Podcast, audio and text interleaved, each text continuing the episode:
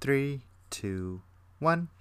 Hi, and welcome to Tangent Ever After, the podcast about storytelling. My name is Lucas, and I'm setting a timer for one hour. Joining me today are.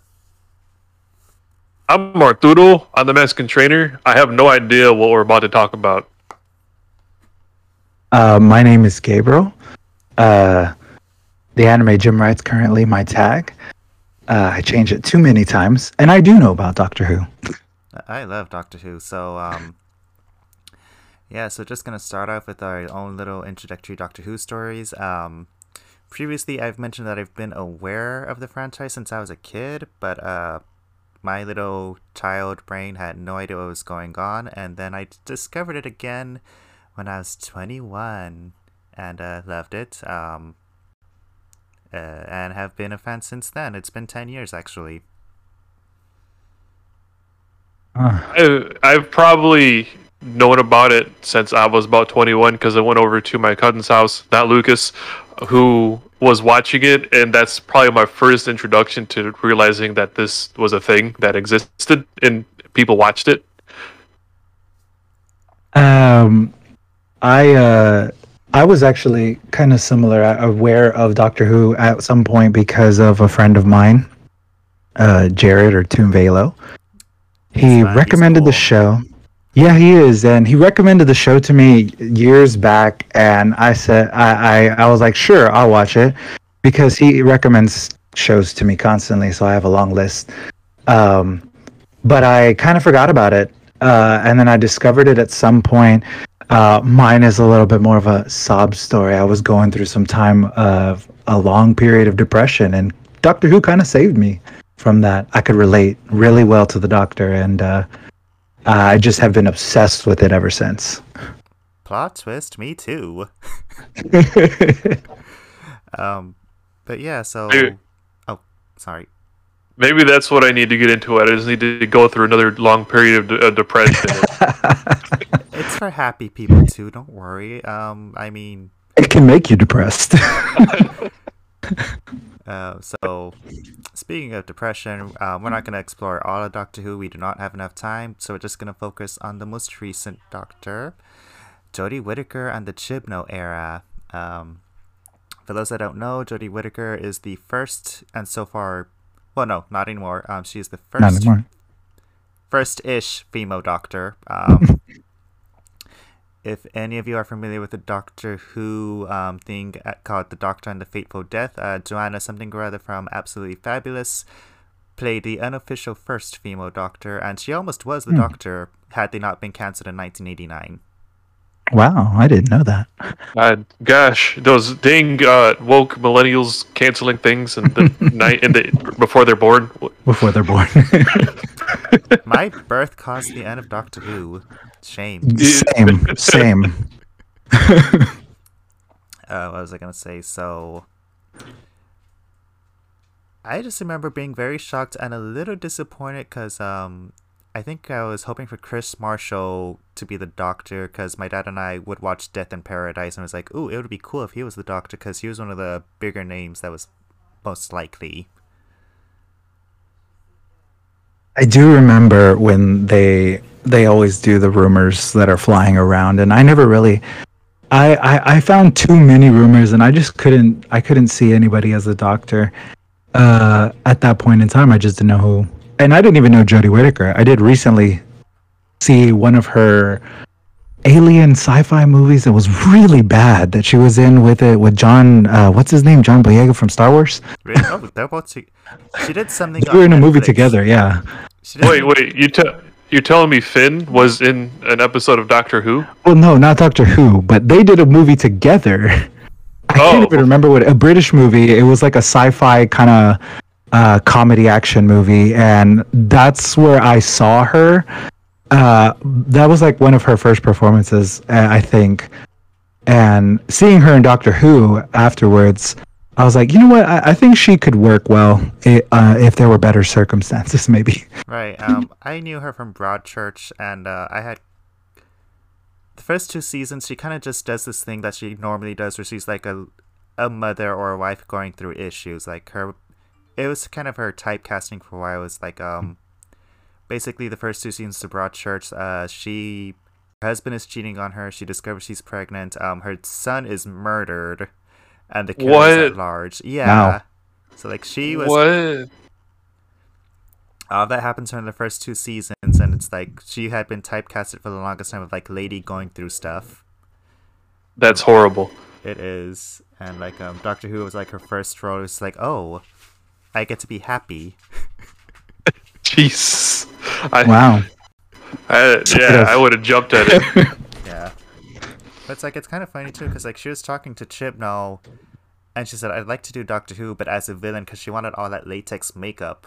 And it was like he was like, "You're gonna have to apply, uh, not apply, uh, audition for the role, and uh, if you get it, you get it. If you don't, you don't. I would just stick you in one of those latex villain whatevers." I think like most doctors, you kind of have you see them at the very beginning and they kind of struggle uh, to find their role, and I think Jodie very much did that um, at the very beginning. But I saw her grow into the role, and I enjoyed her in the end, despite bad writing. I kind of liked her first season more because uh, going back to what I said about her getting to, um, she got to be happy Right. like actually show other variations of her abilities and then as soon as oh by the way this is gonna be like spoiler infested audience um sorry Right. Right.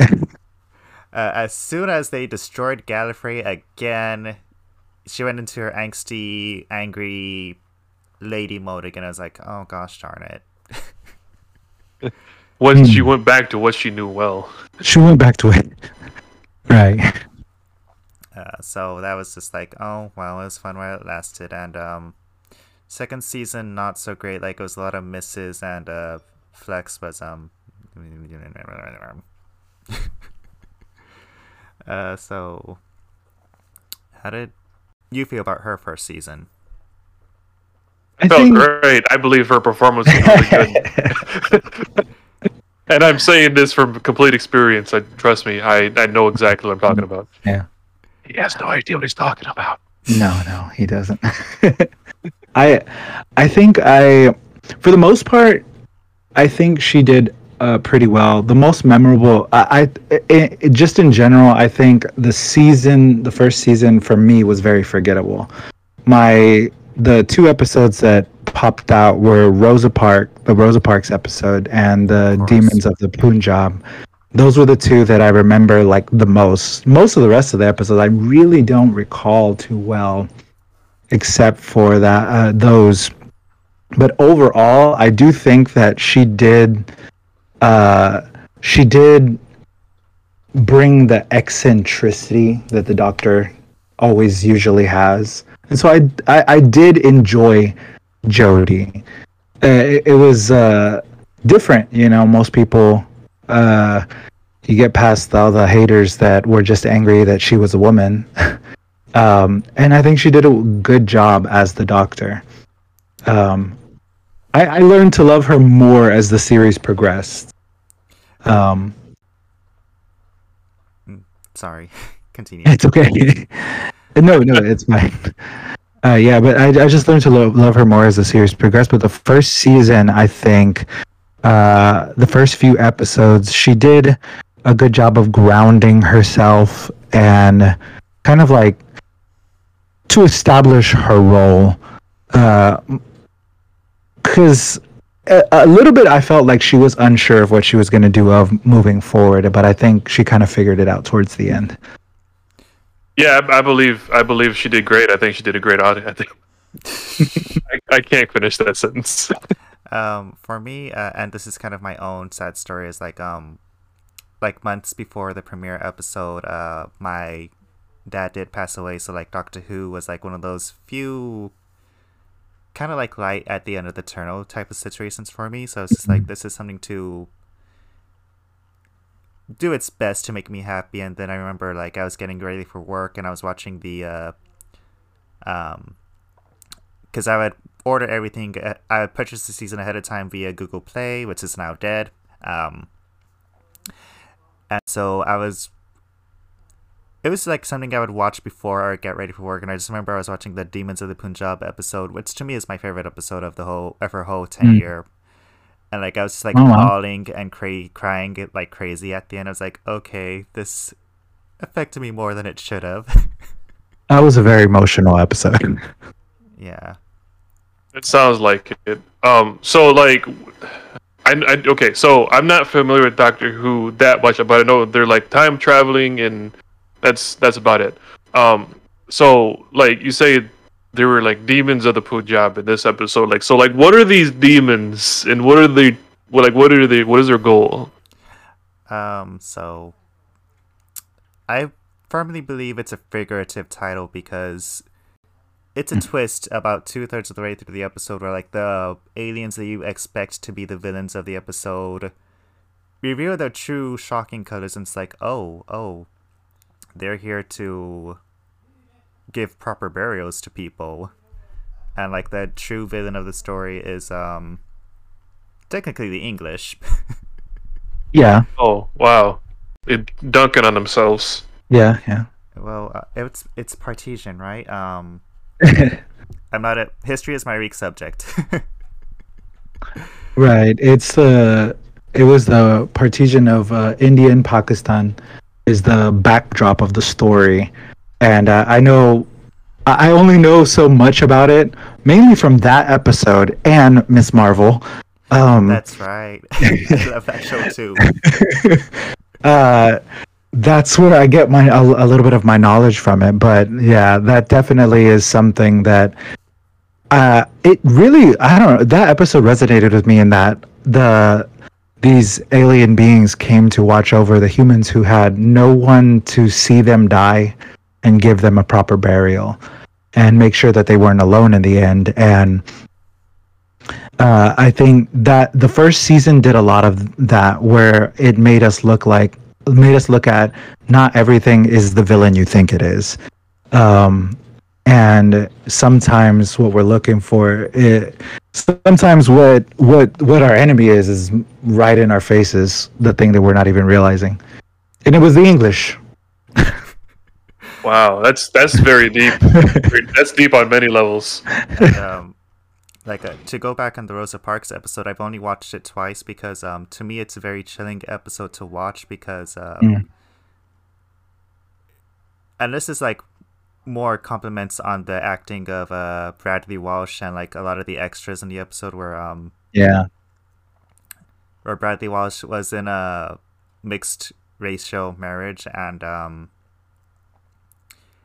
he was not happy to be in Tennessee. Wait, where was it again? Um was it Tennessee? Georgia? Shh. Oh, Alabama, The South. the, The South, South. Alabama. South. I'm sorry, history majors, and I'm sorry, Rosa Parks. I looked up to you for a long time, still do. We will. We all. We all know that the South looked down upon it with a violent fervor. Right. So. Like- we. Like um, it was just a very chilling episode with all the uh, with all the extras, like giving you those chills of "you're not welcome" and we hate you, and we think our feelings are validated for no reason. hmm Yeah, those are the worst people to ever exist, and I think people who, uh, the majority, who really, who the real majority is, actually agree with that. Uh, those people shouldn't be talking about like stuff like that. Um, but anyways, uh, yeah. So it's interesting how they made like a real like, I mean, I guess closer to us since we kind of live more in that area Mhm. with like Rosa Parks and had that tie-in. right and um like that's i agree like that's what i liked about from the first season that it's more yes there are sci-fi elements but they were focused on people stories like um the human condition and uh instead of having like a traditional arc of um the impossible girl or whatever it was more like okay we're gonna see um ryan and uh is it graham or graham graham slowly Graham. be- Graham. Graham. I think that's how they say it. they slowly bond together because um Graham was married to Ryan's grandmother. She died. Graham felt it was his responsibility to take care of Ryan. Blah blah blah blah blah. And uh, Exactly. I thought it was a pretty good season. I know that a lot of things were lackluster, and maybe I just remember it fondly because of the emotions I was going through at the time. But I thought it was a very solid season. I think one of the interesting or probably the best elements of the first season when you look back at it is the fact that they kind of touched back to the original roots of Doctor Who in that some of the very original stories were more historical stories rather than like sci-fi alien stories. And they gave us kind of like those historical backdrops again for for the first time in a while. Like we'd see them go back in time and but it was always in it wasn't always but it was a lot of times in space or in the future in the very uh, somewhere else. But we got to see like you said our the human stories that we don't usually get to see all of the time. That that is very interesting because I am a big fan of uh, Metal Gear Solid. Um, and Metal Gear Solid Three did have like that very historical backdrop during the Cuban Mhm. Missile Crisis. Um, but then of course they got to end it with like a giant, uh, giant metal uh, robot chasing them down. But right right for the most part, it was very like it's very human between you know the stories. So it's it's interesting that like you you mentioned that was like the earlier Doctor Who stuff, and I just find that stuff fascinating. Where you can take like real stuff and then make like a fictional story out of it. Well, um, they did have a, and I might find a way to link it to this episode later. They do have an episode where the first Doctor meets the Aztecs, and uh, his companion Barbara ah yeah decides, "I'm gonna fix all of this and put an end to human sacrifices." Like, don't do it. You don't want to mess it up. Uh, sounds like it ended well for the Aztecs. right For a reason. and uh, then the doctor accidentally got married oh yeah. And uh, to to a, to who? to an Aztec woman who proposed to him by uh, giving him uh, a gift, and he didn't realize what was going on. It's like, oh yeah, you're married now. What? Oh, okay, let's leave. oh yeah, good good for him. Good for him. For or her. I don't know who it was then. him. like like okay i'm gonna tangent about this about that episode in a bit like barbara's goal was just like put an end to census in her opinion census sacrifices and um bring logic and reasoning and uh well she failed to change history because she was told do not change history she did influence the thoughts of other people it's like maybe this is not the necessary way Yeah. and then they put her on an altar and took her heart out, right? no she get I And would. that was it. They got got away. to wear a she got to wear a very pretty outfit though, because they thought she was a goddess. Oh yeah. Oh, that that old thing, huh? Yeah, um, she, you know that old thing. You pop up somewhere, they see you, you must be a god. Fun times. hmm Um, Gabriel, how familiar are you with the like extended stuff, like the books and um, Torchwood and Big Finish? I have seen the entirety of Torchwood. Um, I I've read some books. I have listened to some Big Finish stories. Uh, I think some of the ones uh, that I did listen to, I didn't get through the whole thing because I found it kind of hard to follow when they were doing the Time Lord Victorious thing, and I couldn't really find everything that I wanted to about that those stories. But I did uh, listen to some of that, as well as um, I did watch the first season of Class. There's only one season. I've seen- It's dead. Oh, I heard it was coming back, uh, or they're doing a spin-off of the spin-off. well, like Um, and uh, what else? Uh, I also have. Uh, oh goodness. There's uh, uh, seen some of the Sarah Jane Smith episodes, that's what I but only the ones with the Doctor in it. I've seen the first four seasons, and um, I feel sad if I. It's one of those shows I don't want to finish because unfortunately Elizabeth Sladen passed away in 2012 Right. from ca- cancer complications. Mhm. So it's like I don't want to finish it. um, Yeah, that was very sad. But yeah, uh, and what happened with the Time Lord Victorious was um COVID, COVID, right? Right? Makes Um, sense. For the Hopefully they'll do, they'll do a backdrop episode about that. It's like, oh yeah, we're here in the middle of a pandemic again, and uh, we gotta we gotta let this happen. It's actually I think they just kind of ignored the the pandemic because they were in like 2020, but they didn't talk about it. uh, it didn't happen in the Doctor Who universe, but um, Yeah. The people of Doctor Who actually did a lot of fancy events during the year of 2020. Um, I actually participated in a choir where we sang the um the song from uh the Rings of Arkahatan, or is it Ark? Oh, uh, Akhaten. There we go. I participated in that choir. Wow, that's cool. Thank you. Um. Uh, but yeah. Um. So here's my thing: is that um, while I do like the first season, a lot of second season I did not like, and I was just like, dude, there are writers who wrote the novels for Thirteenth Doctor that could do a better job than what was presented. I think uh, a majority of my issue with all of the 13th Doctor's run is the writing for the most part. Uh, some episodes were pretty good, memorable. Uh, the second season, honestly, I don't even remember a lot of it. Uh, I remember probably three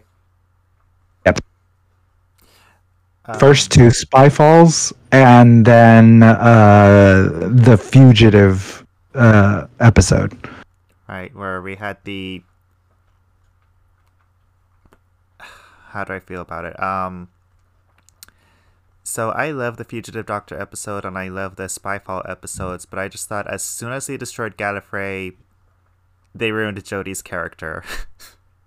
Oh Uh, the modern doctor who writers have a big problem with gallifrey. They consistently decide it just needs to die and i hate that. Me too and um like they just don't leave it alone just bring it back just to kill it again. exactly yeah they, they, they killed it off at the beginning of the reboot then they brought it back just to burn it all again that sounds like my type of show. uh, i just thought that it was just like you took away her strongest part of the doctor which maybe some people thought was getting annoying but i just thought you took her strongest part of this He took away the one thing that she had in this role where she did Mhm. not have in all other roles and uh it just got on my nerves like i understand the doctor was going through obviously the emotional sortation of losing everyone she's ever known again Mm. and it's just like a lot of out of character things for me from season two that I just did not like, and um, I just thought you need to bring in some of the book people to start writing for the show.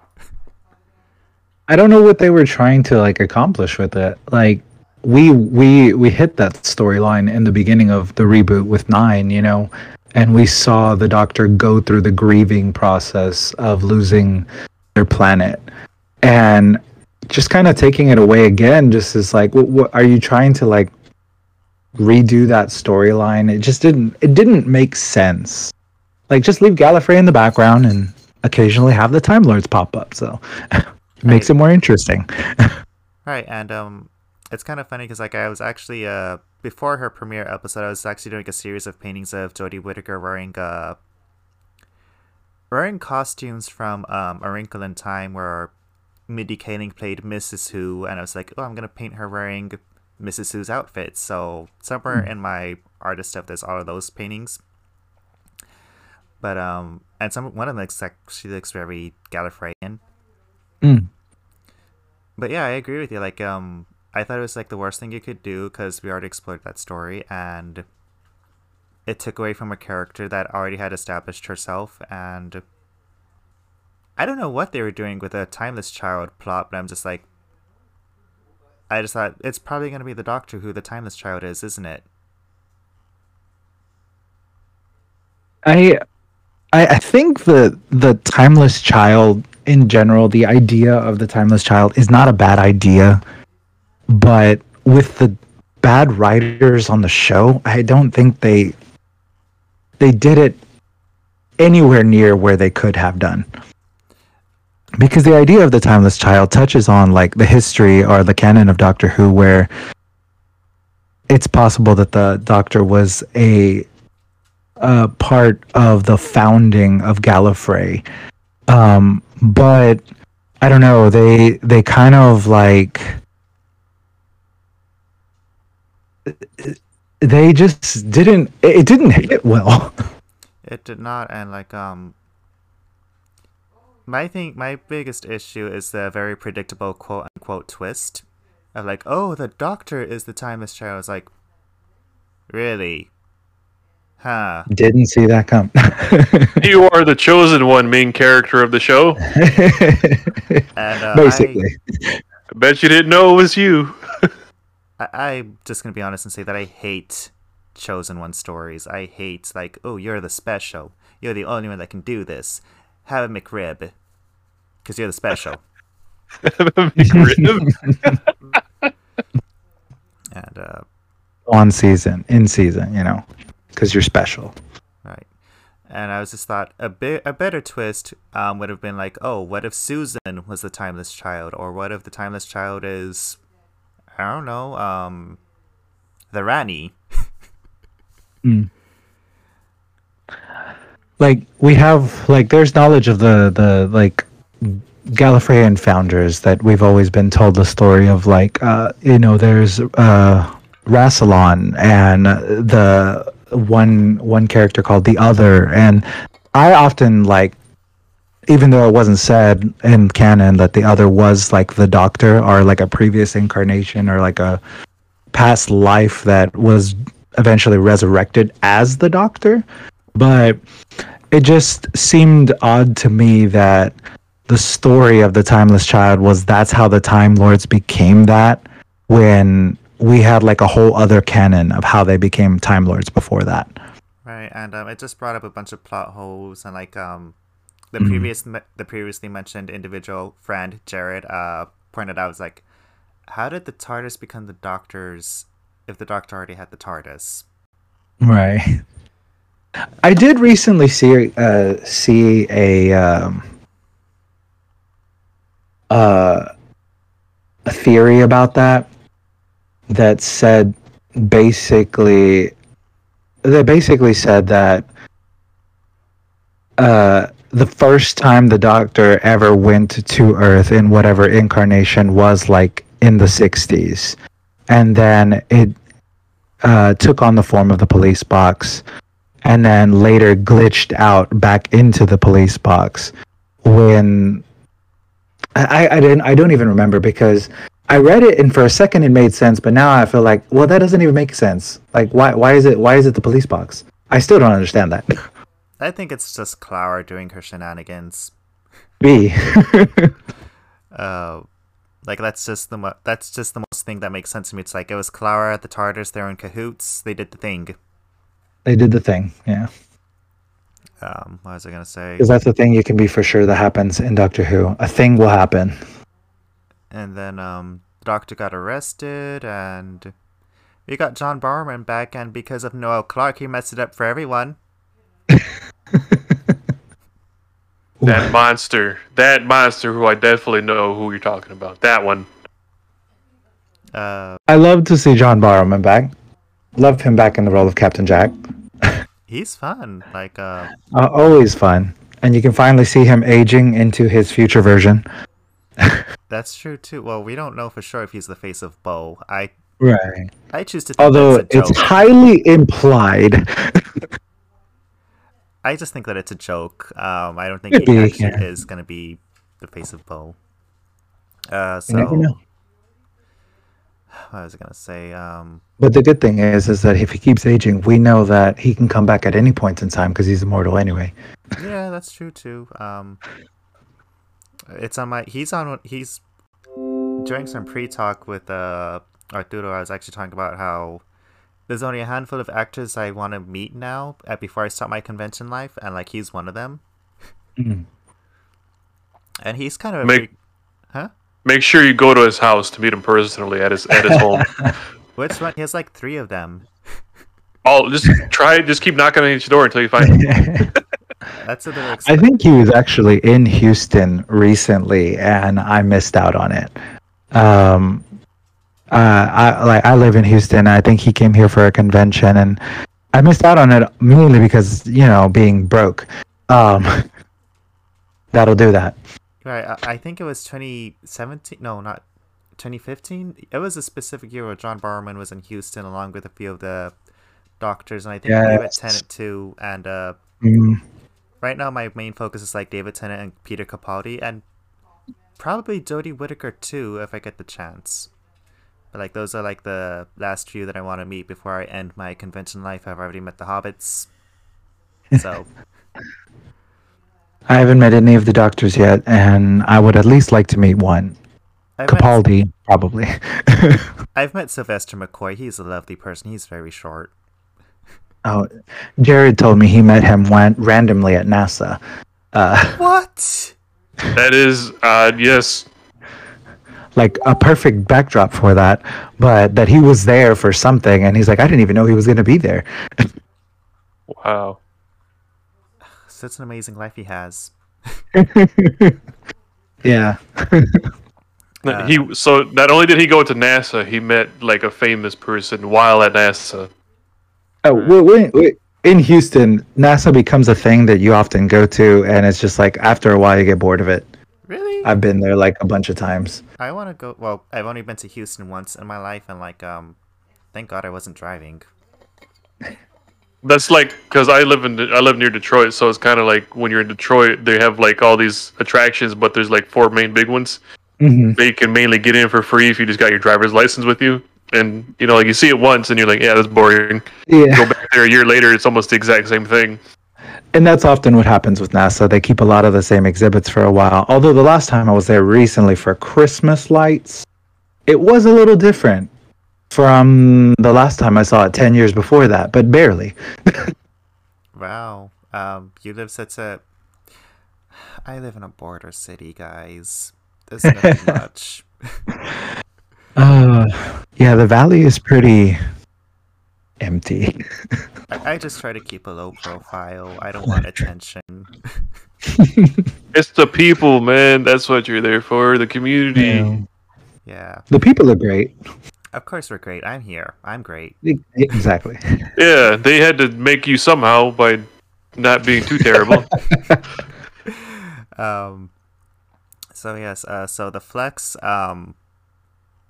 Gosh, I don't know what Oh. the hell is going on with the Flux. Probably real quick, going back to season second season, real quick. Probably the my favorite, my two favorite bits of second season were Jo Martin as the fugitive doctor Oh, and uh, uh, Sh- Sh- Sash- Sacha as the master. Like they immediately brought energy to those roles. Like, oh yeah, Jo's the doctor, and yeah, he's the master. Like perfect. They were perfect for their roles. this is the observation I made where I'm just like a little irked at. Um so previously the master is Missy, a Right. lady, Time Lord. She was great too. Oh yeah, Missy is amazing. She's a Gomez. Uh, she is. he must be your cousin. Uh, and um what was I gonna say? Uh Sacha is the first minority master, so I'm just like, wait, wait, wait, wait. Mhm. How come the master gets to be their minorities first and then the doctor follows? Like that's my little arc for the situation. No, they make them the villain first. I was like, Hmm. that's just my Little, I didn't realize that. that's my little arc and observation with the roles. I'm like, mm. Um, but hey, what can uh, it is still a major role in Doctor Who, though. Mas- the Master is one of the most major roles in the series, so that is a good thing, at least. Right, and like um he had in the '96 movie, like he had an unofficial first minority companion that was uh I can't remember his name, but he was Asian. Oh, yeah, yeah. That sounds more interesting to me because you could have like you could add all like all kinds of stuff that go in with like the time traveling and uh, like I don't know dragons and I don't know stuff like that. You know what I mean? He's Like all kinds of the like all this took- Eastern stuff. It's true, and um, the Doctor took on freaking Satan at one point, Oh, that's true, right? and He uh, killed the devil. Yeah, get suck it, Satan. um, what was I gonna say? It's Get kinda- hecked. That was probably one of my most intriguing episodes because even at the end, the doctor was just basically like, I don't even know what that was. right. That couldn't have been the devil, right? He was what did he like roll over like like is easy or something or no, like it was it was difficult, but he Satan basically introduces himself and says, "Yeah, I'm the devil, like the devil." And he's like, "No, you can't exist." Cuz the doctor's more or less kind of like not really an atheist cuz he's fought basically gods um but he's just like you can't be like the devil. That's impossible. And he just kind of beats him and he's like, "Well, that's weird. Like did I just kill the devil? No, that wasn't the devil." the Jesus hand coming. didn't, didn't even realize it. Uh, that's kind of another thing that I liked about the Chibnall arrows that um, previously with Russell T Davies, like my only complaint was I understand his perspective as a gay man where um he was not happy with religion, so like he took as many shots at particularly right wing Christianity as often as he could. Mhm. And Right. Yeah. Chibnall, he didn't specifically go for Christianity, but he was just like, hey, um, Muslim people exist, um, people of faith, cool. Um, just don't use your faith for evil, please. Right, right.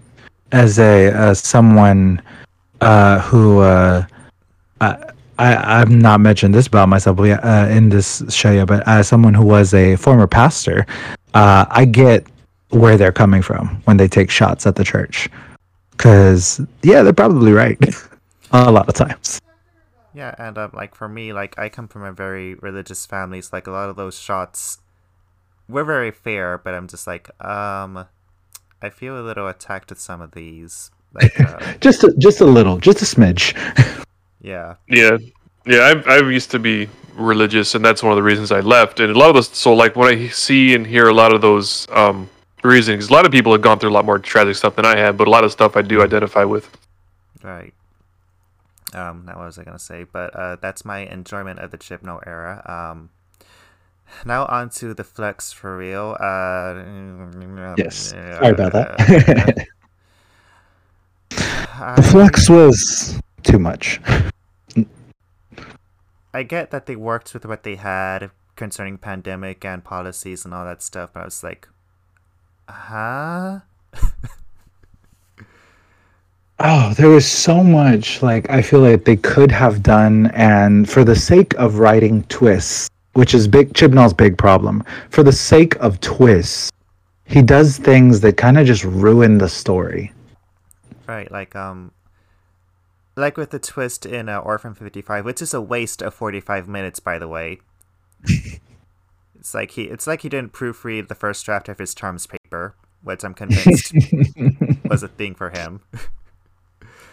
it's like he was trying to shove as much in there, and be like, "It's Earth, Earth."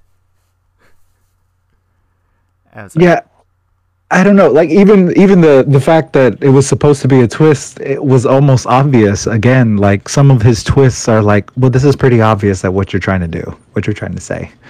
Right. And so um thankfully the flux had it had a nice twist of like that couple looking for each other and being just trying to find each other. I did like that.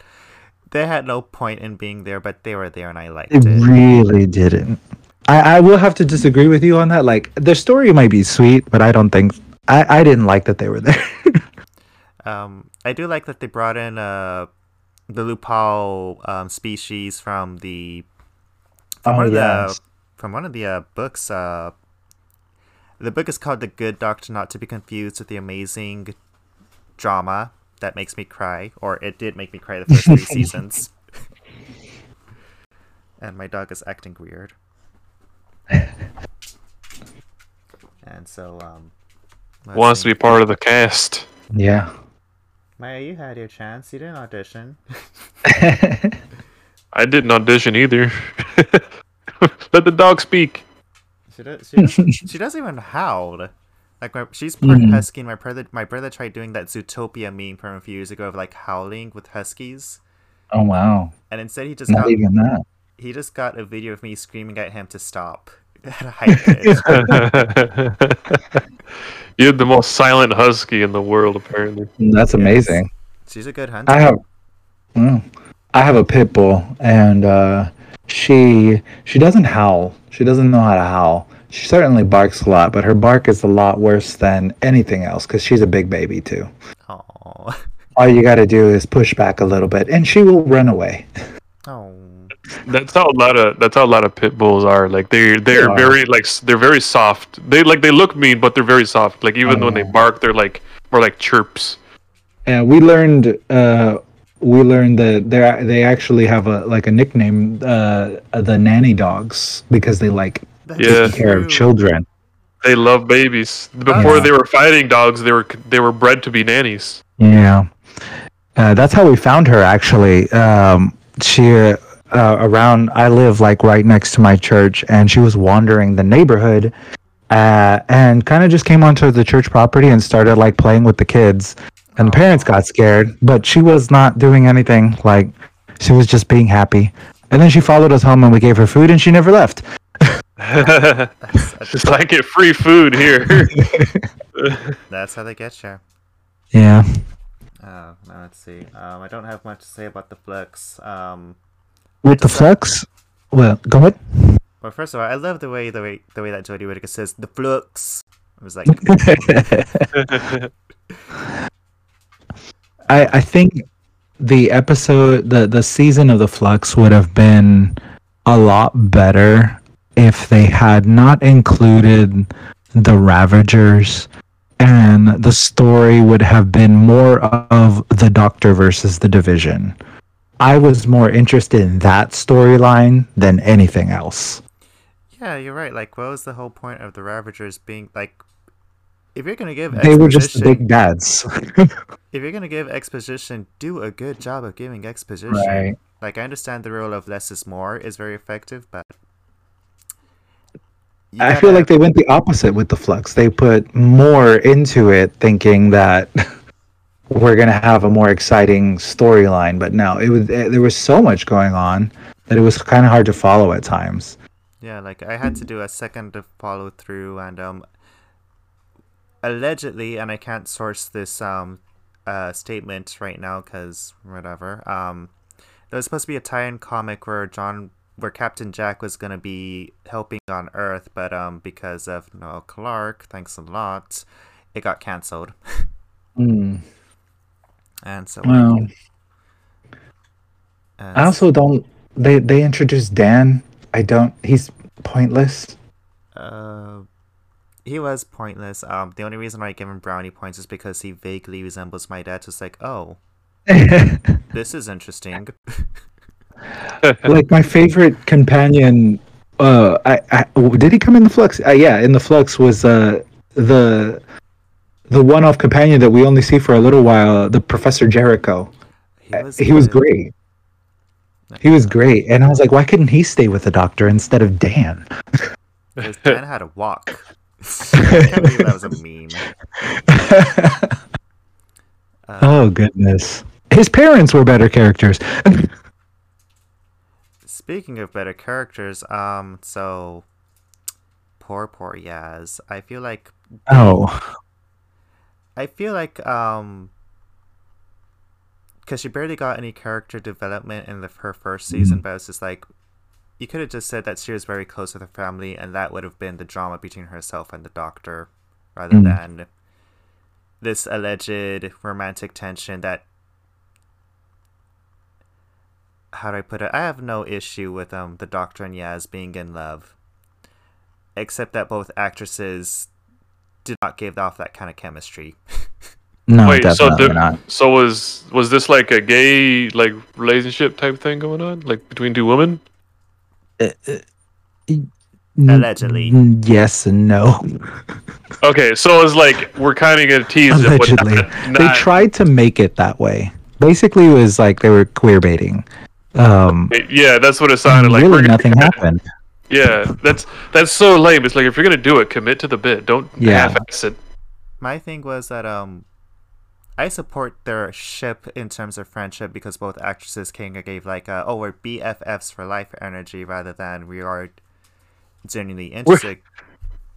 Because um Right. Is we're we're blood sisters. Yay. Like no, don't don't diminish it. But like I'll bring in another time travel show known as Legends of Tomorrow, where like the two two of the lead actresses um for Ava Sharp and Sarah Lance, um like they did have that genuine romantic chemistry Mm. together, and um I did not see that with uh the Doctor and Yaz. I just saw two friends. I'm sorry. Yeah. Yeah, The- that's what they that's what they did. Like this, I'm also bringing another another show, the Power Rangers, like the movie, like the recent like 2014 or whatever it was, that one. And they turned Mhm. Trini. They they were they were teasing like in the build up to that release of that movie, like Trini's gonna be gay, and then they get to that scene where like they revealed it. You know, Trini is like she did. They didn't mention what she was. Didn't say if she was bi, if she was a full lesbian. They just said like she's not normal, and then that Moved on. yeah, that was about it. I think it was. I think Adam might have said like something about it, is like because you're you're not straight, and that's basically like the end of it. Like we just know she's not straight. That movie is Yeah, not this is- good. Um, but No. But I will say that um, Becky G and Naomi Scott actually did have good chemistry too. So I was like, if you're gonna go down that route, which that movie series is now canceled Do too, um, that might be the way to go. Right. Uh, Yeah, the companions overall for the Jodie's three seasons were very underdeveloped, um, which can happen from time to time. But like, I feel like oftentimes those are companions that don't stay on very long. They're there for a short time and they leave. And they're not invested, but the ones that are long term usually have a lot more development as opposed to where Graham, Ryan, and Yaz, none of them really had. They tried to make a storyline or make us care about them, but I, I just didn't care enough. this might have um, because once again, like I was going through grief at the time, so I just thought Graham should not be acting this way after the death of the love his, of his Mm. life. Yeah. But I just thought you could have made an arc out of that. You could have done a better job of making the arc out of Graham and Ryan's friendship better. Right. Um, I kind of wish that they had just done with Yaz instead of just making it uh try to do a mental health story because they did an awful job of like focusing Oh, on yeah. mental health. It's like you know that she's close with her family. You could have focused on that more and like Mhm. slowly showing how being a companion was conflicting with her family life more. I think if they wanted to develop Yaz better, uh, how I would have rewritten it is after that first episode where the Doctor encounters Graham, uh, Ryan, and Ra- Yaz, I would have uh, let Gra- Graham and Ryan kind of go off on their own, go back to their lives. They're grieving, they're figuring things out, and they're moving forward. As where Yaz was the only character that I felt like in those moments were like, I'm looking for something more, so I'm going to travel with the doctor. And there, they could have developed their relationship better over the course of the next few seasons and maybe actually made us care about the relationship they would have been in. Like my thing was that um in that same episode with giant spiders, like Yaz's first instinct is like I need to check on my family. I was like I get that um because I am very close with my family, so I feel like they could have focused on that more and have Yaz's family returning more frequently, kind of like they did with uh Rose and Martha's family, where they kind of Right, and right. even Donna's family, like they became regulars, and it's like, hey, um, the doctor's messing with our lives. Oh, yeah. I love Wilf. Uh, rest in peace, Wilf. yeah. Um, so we've almost reached the end of the thirteenth tenure. Um, I kind of liked the Oh, no. specials. Uh, what's it called? Um, I liked the New Year's special because it had one of my favorite comedians. Um, Mm. and I liked the Sea Devils because it was. It wasn't amazing, but it wasn't bad. I think that the Sea Devils was probably my least favorite special, and uh, just simply because I felt like the the effects. Um, I feel like they did way better effects when in other sea in the flux and other things, and I don't know, it just seemed poor. Like, where were they filming this? What? How much budget did they had for this special? Because it clearly wasn't the same as the rest of the series. I don't know, but um, I think that part The of it story was, wasn't a bad idea. I think part of it was like they kind of wanted to keep some of the cheesiness of the special effects Mm. the classic series for the Sea Devils, Maybe so. Yeah. because that that was that's kind of a theme. Like um, with Capaldi's second to last adventure, like they included the creepy, scary um Cybermen, Oh yeah, and uh, that's true. the Sontarans got. I don't know why anyone thought that that looked intimidating, but like the classic Sontarans look like turds. Yeah. no, I think they got up when they got upgraded. They should have just stuck with that. It just creeped me out. Um, they didn't look great. No, and um, it's just so many things I have against the Flux. I'm just like, you really let. I mean, I kind of also appreciate that keeping countless lives dead, but at the same time, it's like, uh, they're gonna stay dead. Huh? Okay, so we've been, ta- we've been talking about the flux roll. I have no idea what the flux is. No one does. please Okay, well that helps a lot. Thank you. the problem is, is that they like they made it seem like there are these characters that were made to be the big bads in the beginning, called the Ravagers, and they made it seem like they were the ones responsible when really it was this thing called the Division that the Doctor was a part a part of in one of her past lives, and the the story kind of just got muddled up and it was hard to tell like who was supposed to be the big bads. And the division was supposed to be it but then they kind of like killed off like the founder of gallifrey like out of nowhere and that kind of just made me mad it's like okay we finally see this and then you just take it away for the sake of a twist right. Um, I will say that I really liked the clothing that the Ravagers wore. I want that suit.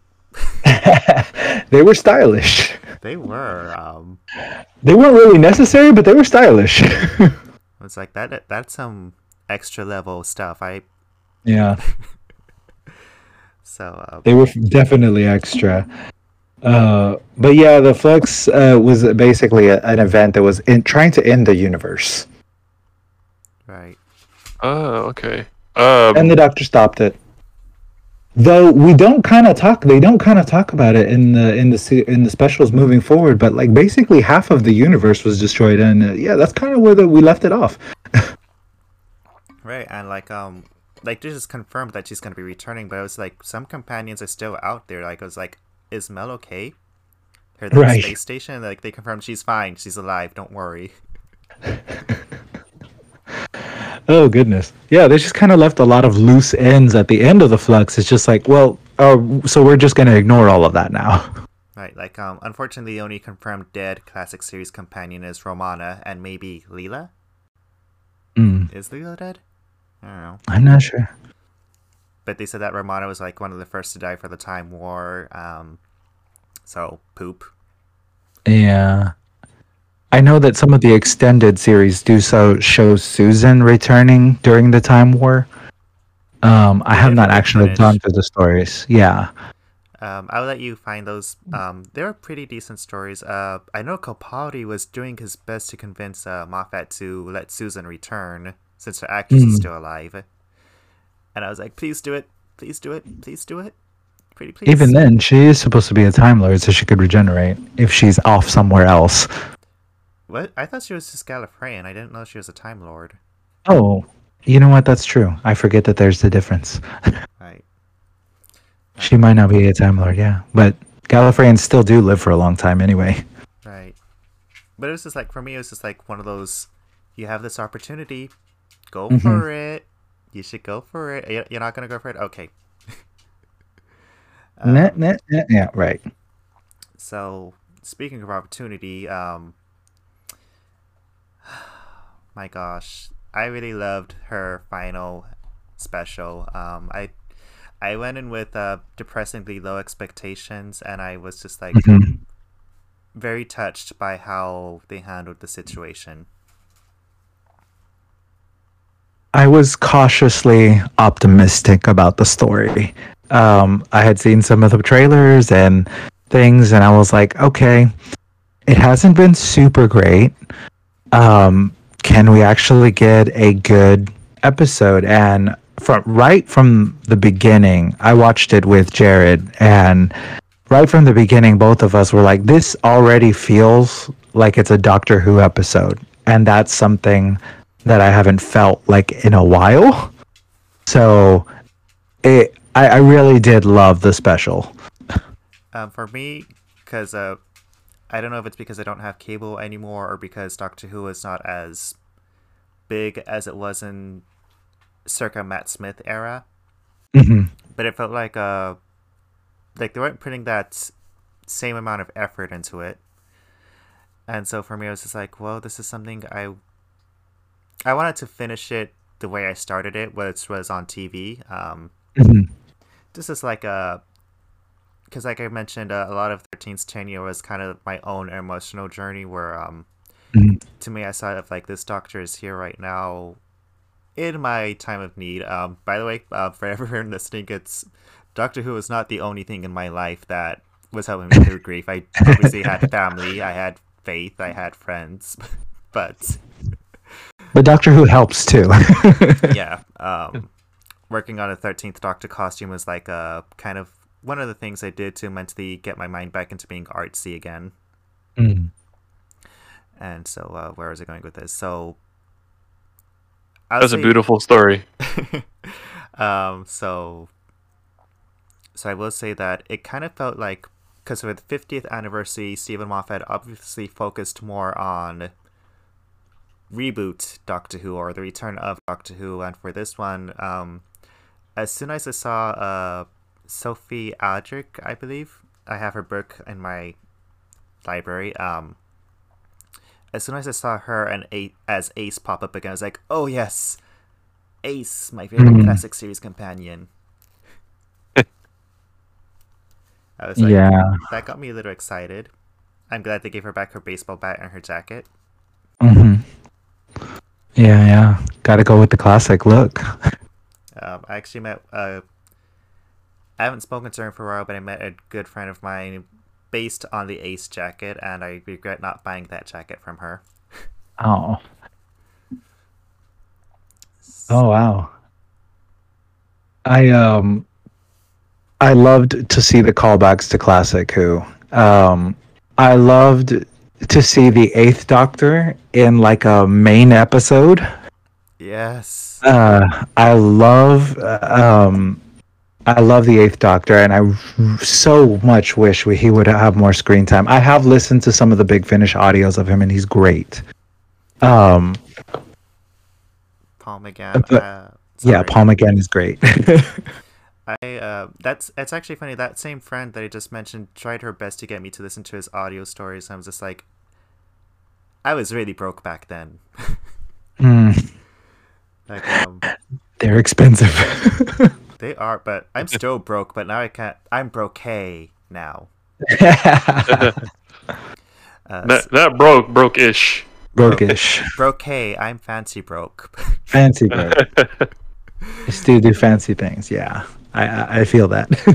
uh, so what was I saying? Um, but yeah, it was uh, very touching because, like, um, unfortunately, due to time and due to time, uh, the classic Doctors did not get to be in the 50th anniversary, and then they got to be brought back in. Um, Peter Davison got to return as the Fifth Doctor and gave words of encouragement to Tegan, and um, Sylvester McCoy got to return and uh, give like kind of confirmed to Ace that she was not a weapon to him, which is um if you read the book at childhood's end, like that's the main thought in Ace's mind is like, did he breed me to be a weapon? Does he breed all of his companions to be weapons? And he was like, No.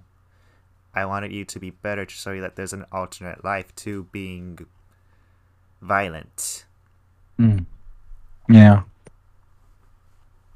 I really did. Um, like, I have only watched Classic Who up to uh, the second Doctor. Um, you know, what's available.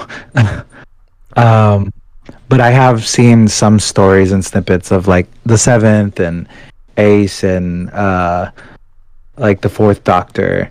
Um, which I did hear that they they did try to reach out to Tom Baker, but that he wasn't able to because of time uh, issues or scheduling constraints. He couldn't appear in the episode.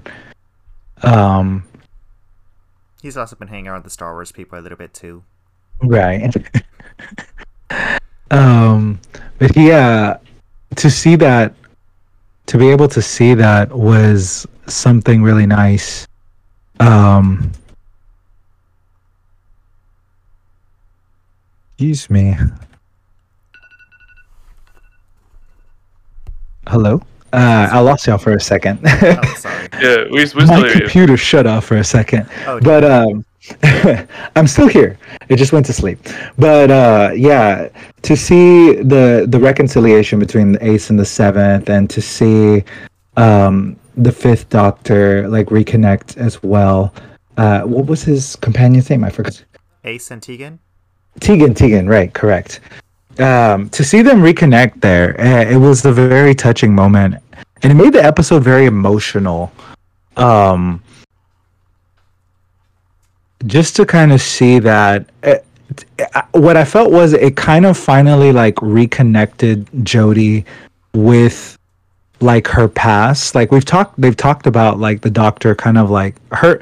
A little bit of her story has been like after finding out about the timeless child being unsure of who she was but seeing her like talk to her past selves kind of like helped us bring connection to herself again and i felt that was really nice Right. she's more in touch with being the doctor again Right, and um, it it's nice to see that there's closure. Um, I think the saddest thing for me was, and I texted Jared about this. Like the only one missing was Sarah Jane, Hmm.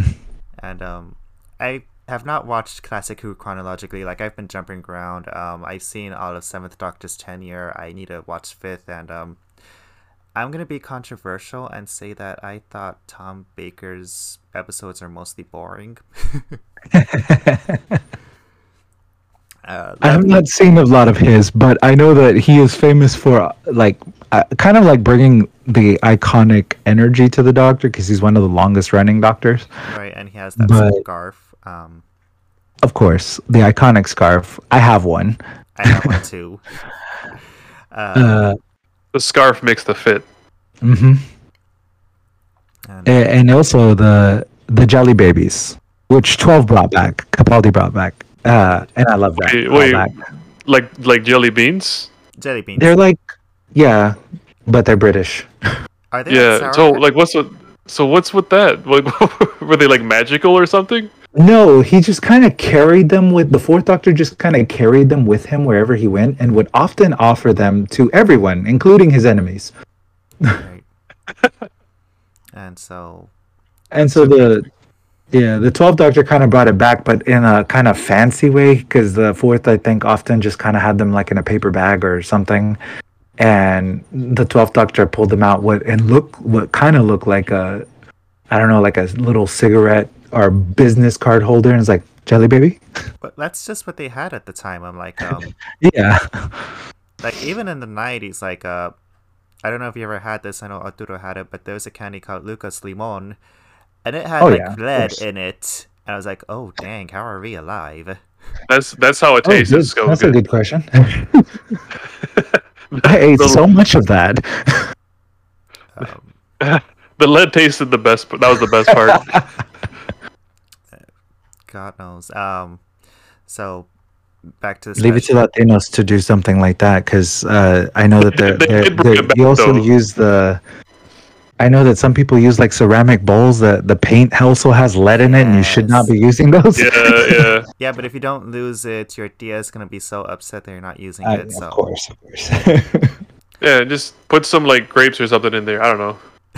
Don't just just don't eat the paint. You'll be fine. Don't eat the paint. But back to the special. so um, Wait, no, that's the only time I had time to talk. No. sorry. Uh, I gotta say, I was actually delightfully surprised that they did something. I thought it would be cool if they did it, but they're probably not gonna do it. And it's like they put in Rara Rasputin, and I was like, oh my gosh, for real? That was amazing.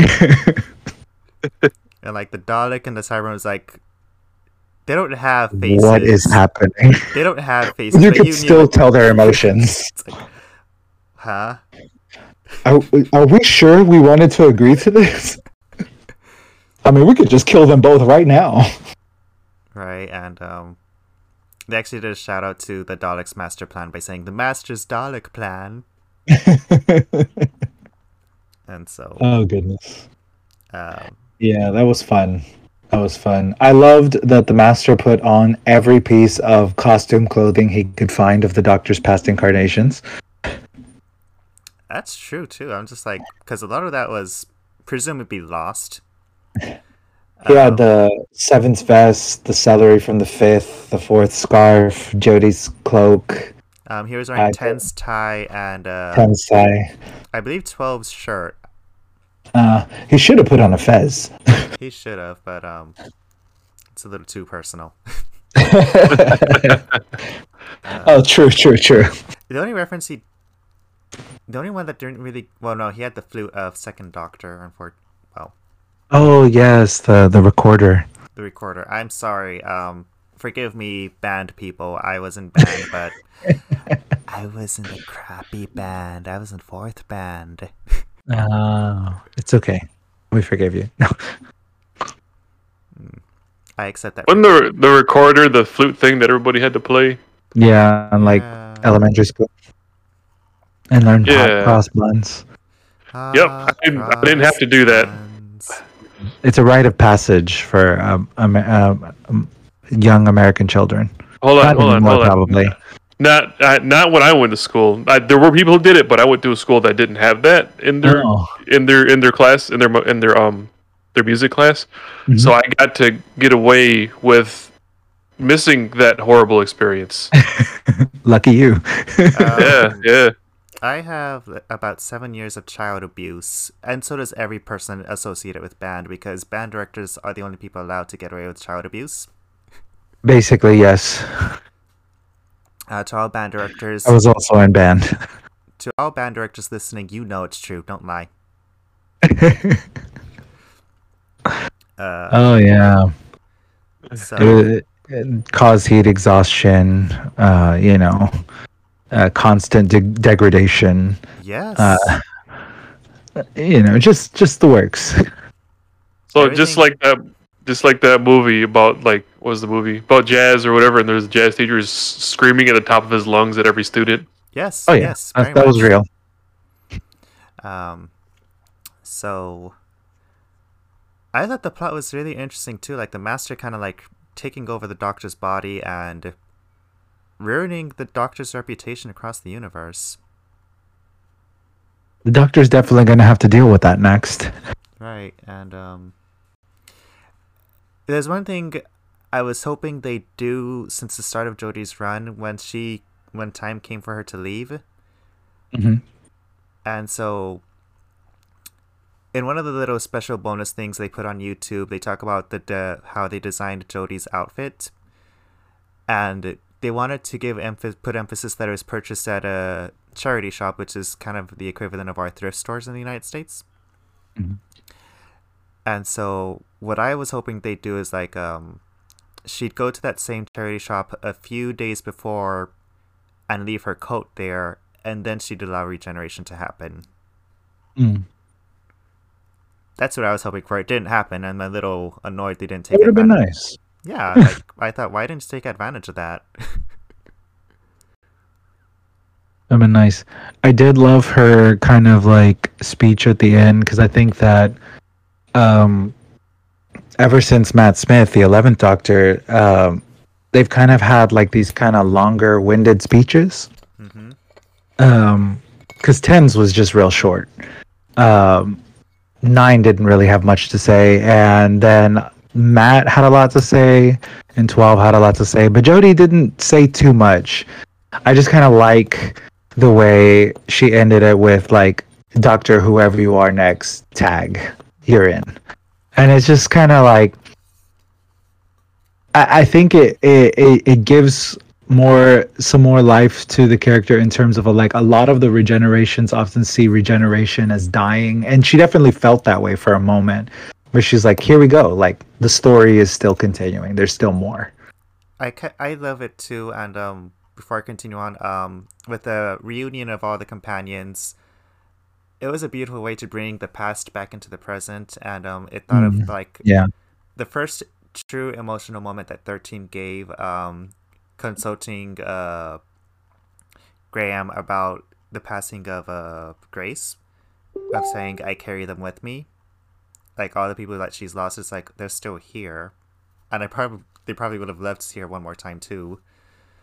And um the sillier part of my head if you're familiar with the tv show the catherine tate show there's a little skit where it's like last hit. And like so when she said tag you're it I was like a little bit of foreshadowing of of Donna. donna yeah. Um, so, and what are your i do those last few moments? I do have uh, a theory about why she regenerated into 10 uh, or 14th Doctor and uh, got what's going to be the 15th. I don't know. That's uh, the numbers are up to opinion, really, at this point. Ncuti is But- 14 to me. um, but I uh, I have a theory that when the master took control of the doctor, uh, the doctor like overrode her resi- existence. That it kind of eh, messed with the block that was put on Donna, and when they regressed, that kind of like resonated as uh, she was regenerating and so sent out this signal to 10 and it kind of just synced there because that's how she became the dr donna you know with 10 and so it resonated where and that's why she re- regenerated into our our friend david tennant again Right, and um, I am confused but relieved on how he got that outfit because I'm relieved because I can now recycle my Newt Scamander coat and use it for a 10th Doctor cosplay. Um, it's a great outfit it is, and so I'm just like, I just need to love buy, the colors I just need to buy that vest and those pants, and bam, ready to go. um or are you going to say something else Uh, uh, Ditto, are you gonna say something right now, or No, no, I'm just I'm just silently laughing because I can't contribute anything. um, I definitely think the reason why they're trying to bring they, they definitely brought 10 back is because he was like on the our real life side of things. He was one of the most popular doctors and with Doctor Who waning a little bit in popularity, they're like we need to get our viewers back. Let's uh, let's let's bring back Tennant. um, to me, that's probably one of the reasons, and like the other reason for me is um, I'm gonna bring in this band Nightwish as an example. Um,